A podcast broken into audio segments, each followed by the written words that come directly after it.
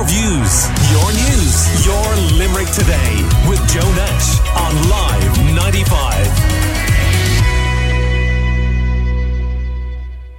Pauline McDonagh from the Regional Waste Management Planning Offices is uh, with me in the studio now to talk, well, brown bins, really. Pauline, good morning to you. Good morning, Joe. H- how are you doing? And I suppose people will be familiar with them, but they are going to take a much more prominent role in 2024, aren't they? Yes, they are, Joe. Um, just simply because not everybody has access to a brown bin at the moment, and some of us that have our brown bin aren't using it correctly or to its full potential. So in order to really deal with our recycling and our waste properly, we all need to engage with our food and organic waste. And that's the plan for 2024. Did something change when it comes to brown bins for this year? Yeah, so this is part of EU legislation on the separate collection of waste. And it actually in Limerick and in the Midwest, we've been separating food waste since for businesses 2009 and for households 2013. But more rural households never had access to this service. It was rolled out initially in urban areas where the larger centres of population are. And now this is an opportunity, no matter where you live, no matter how remote you are, to access this service and to start engaging with it. So that's interesting. So people listening in urban areas would be used to this. Yes. Yeah, they should be. Now, obviously, there are areas like apartment blocks that don't have it. And that's another area that we're trying to tackle. Just because you live in a multi, you know, um, number of uh, apartments or a complex, you should still have that service. That's a commercial waste service. And that should be segregating three types of waste uh, recycling, general waste, and food waste. So it's really important if you live in an apartment, talk to your landlord or talk to your facilities manager about that service as well. So, in a bit more detail, what should go into the brown bin? Yeah, so the brown bin is very different from what we do when we're home composting. If you think about the compost heap that you might have in your garden, it's full of leaves and it's full of grass.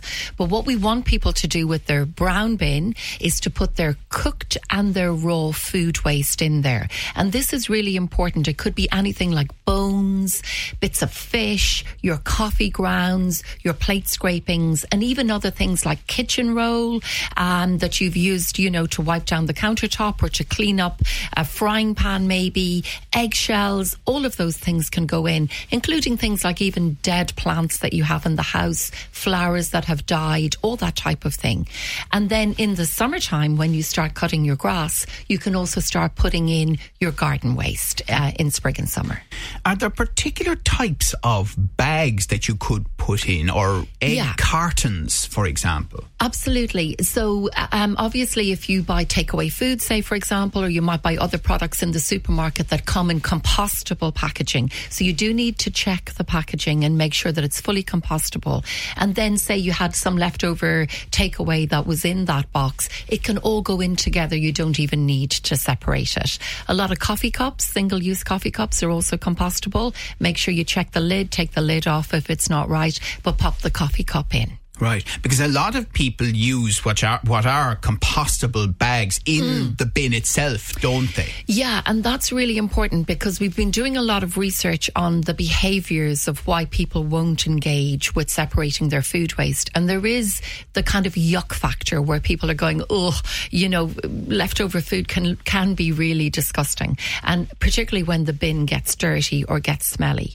So to avoid that, Joe, what all householders should think about doing is making sure that they use a compostable liner. Now, you can buy these everywhere. They're in every supermarket, they're in hardware stores, garden centres, or indeed, even if you don't want to invest in that, use a brown paper bag that you may have got your shopping in. And then when you put the food waste into the compostable liner, you can then just tie the top of it and take that out to your bin. Because remember that when you go outside, you're not going to separate any waste any further. You just want to throw it into the big wheelie bin at the back, into the brown brown wheelie bin. So it's really important that you use the liner in the kitchen caddy that you have. Are there other advantages for uh, the user of bins, um, apart obviously from mm. the environmental factor? Well, there could be cost savings depending on the price package that you're with. So, what we're suggesting to householders to do is to contact your waste collector and to really do a deep dive into what waste service you have at the moment because all the collectors offer different price ratings depending on the amount of waste that you produce. And obviously, we incentivize people by having a cheaper price for recycling and for separating out your food waste. So there could well be a cost saving as well. So the best thing to do is check that out with your waste collector. Hmm. Uh, any um, legal requirements here for the end user? Yes, well, we have bylaws in Limerick which request people to separate out all fractions of waste in accordance with the national legislation. So now that there is food waste separation or brown bins available right across the county, you are legally obliged to use them.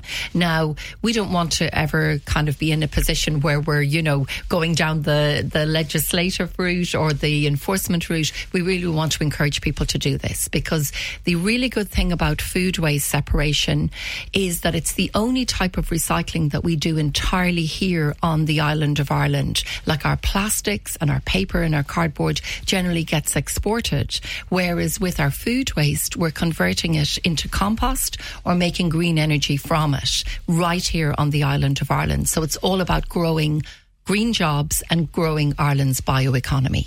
Right. We're chatting to Pauline McDonagh from the Regional Waste Management Planning Offices. And indeed, only last week we were talking about the deposit and return scheme mm. for drink cans and plastic bottles used for drinking. I think that's coming in on the 1st of February. I mean, different yeah. scheme, but again, it just shows another aspect of evolution in this area. Yeah, w- like waste management is really changing now, Joe. Uh, so before it was about just trying to capture the material and trying to get rid of it. Now what we're looking at is what are all these embedded resources and how can we keep them going for longer? And the deposit return scheme is a really good example of that. It's about trying to capture all the aluminium, a billion cans a year here in Ireland, and the plastics that we all use, and make sure that we can recycle them into new uh, plastic bottles or cartons that we can reuse again. And it's the same for the food waste. You know, obviously, we don't want to create masses of food waste, but everybody has small amounts that they need to get rid of. And just to be clear, then, when it goes into the brown bin, and as you say, it's being expanded beyond urban areas now, mm. where does it eventually end up? Yeah. So, actually, in the county here, we have some um, anaerobic digesters that are some of our local collectors will take material to. And if this food waste goes to an anaerobic digester, it gets converted into a gas, which is then converted into green electricity.